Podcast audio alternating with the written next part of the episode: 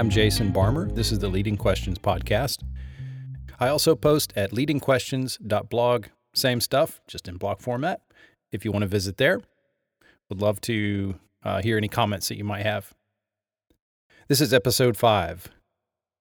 I was almost finished writing this, um, and I came across the podcast Hidden Brain, the, one of the more recent episodes. If you haven't heard the Hidden Brain podcast, by the way, it's outstanding. And um, he tells a story about this group in the 1950s called the Seekers, led by someone named Dorothy Martin. She determined that aliens were speaking to her and telling her the world's about to be destroyed or flooded, I believe it was.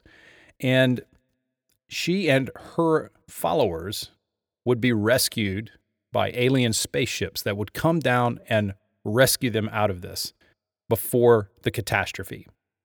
So on Christmas Eve 1954, she and her followers gathered uh, outside her house. It was in Oak Park, Illinois. They were singing Christmas carols and waiting for their pickup. so they were actually instructed, apparently, by the aliens to sing Christmas carols while they waited. Now, there were a bunch of people standing around um, to watch them wait out of just pure curiosity like, okay, what's going to happen, you know, when doesn't happen? Well, they waited for about 20 minutes. And when no one arrived, they went back inside.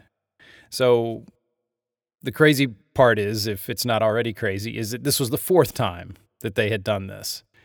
And uh, what's very interesting about this is that every time what they expected to happen did not happen, they figured out a way to talk through it and actually strengthen their resolve and believe even harder that this thing is going to happen. While most of us aren't waiting on rooftops for ET to rescue us, we might hold on to our viewpoints in a similar fashion. Even when presented with clear evidence that should result in an honest reassessment, we often double down on our opinion and become even more determined to defend our viewpoint when there's a perceived threat to the way we view a particular situation or an issue. I mean, especially if it's been years of invested attention to the same ideas and the same way of seeing it and the same kinds of voices that support those ideas, it becomes really difficult to consider even the slightest alteration to the accepted viewpoint. There's psychological studies that have shown a tendency for people to do this, to become more entrenched whenever they encounter opposition. Social psychologists call this a boomerang effect, when people become more extreme in their own initial position when faced with the cognitive dissonance that results from discovering data that's unfavorable to their view. You find out something that is contrary to what you have believed. It seems to really call what you believe into question, and in order to deal with the dissonance there, we end up entrenching ourselves even deeper into our idea instead of considering new information. In the card game of blackjack, a player can double down by doubling their bet, and in return, they only get one more card. So I'm not an expert in blackjack. I don't. I haven't played cards in Vegas, but I do know that you, know, you should never double down in a situation where getting one more card would probably put you over 21, in which case you would bust. A show of confidence in that situation when a player is not in a good position only makes him look foolish when the cards are turned over and the dealer easily wins because you bet even more money on a much lower chance of actually winning.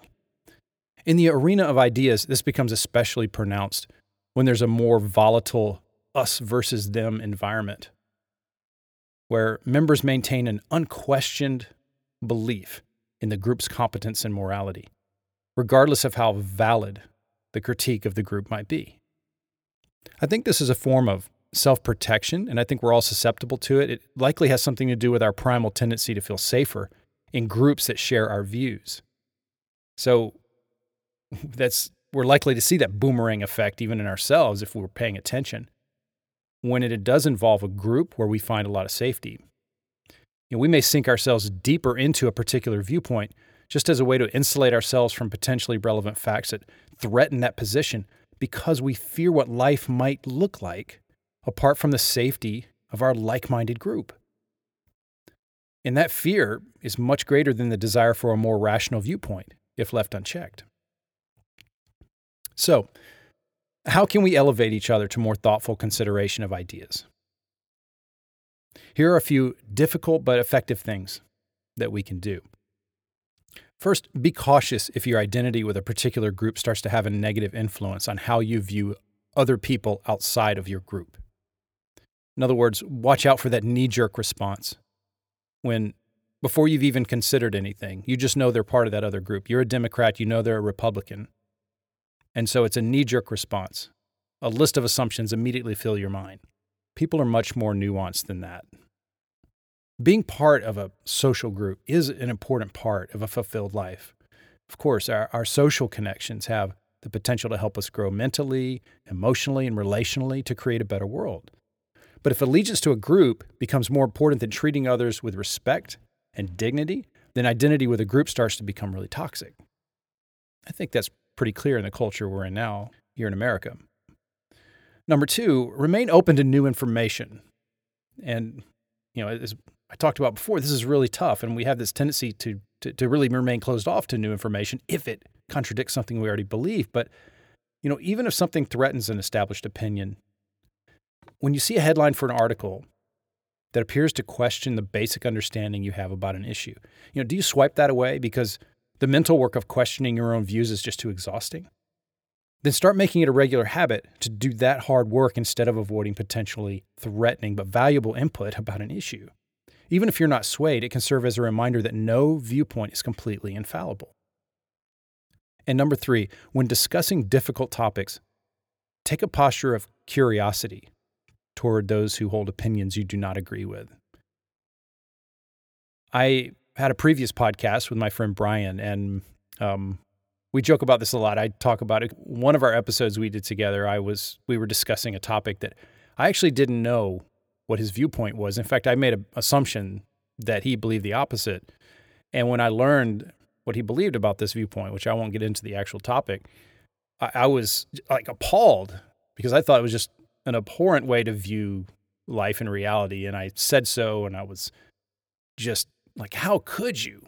You know, and so instead of coming at it with curiosity and humility, like how did how did you get to this point? Like what what brought you to this point? I, I just blew up. And that is often our default. It's really hard. You know, instead of going on the defensive, ask questions about their views, not as a way to corner them, but to understand, you know, what path led you to where you are on this issue. I want to understand. I mean, I, I don't agree with this and I have my reasons, but mean, something got you to this point. What was it? We can really learn a lot about each other if we do that. So none of these things are easy to do with consistency. But with practice, I think we can learn to resist the more primal impulses to double down on our ideas, even in a culture that's deeply divided and increasingly committed to dangerous groupthink. Thank you for listening. Uh, if you'd like to join me at leadingquestions.blog, I'll have a post about this there and would love to hear your comments. And uh, I'll be back the next time I'm back.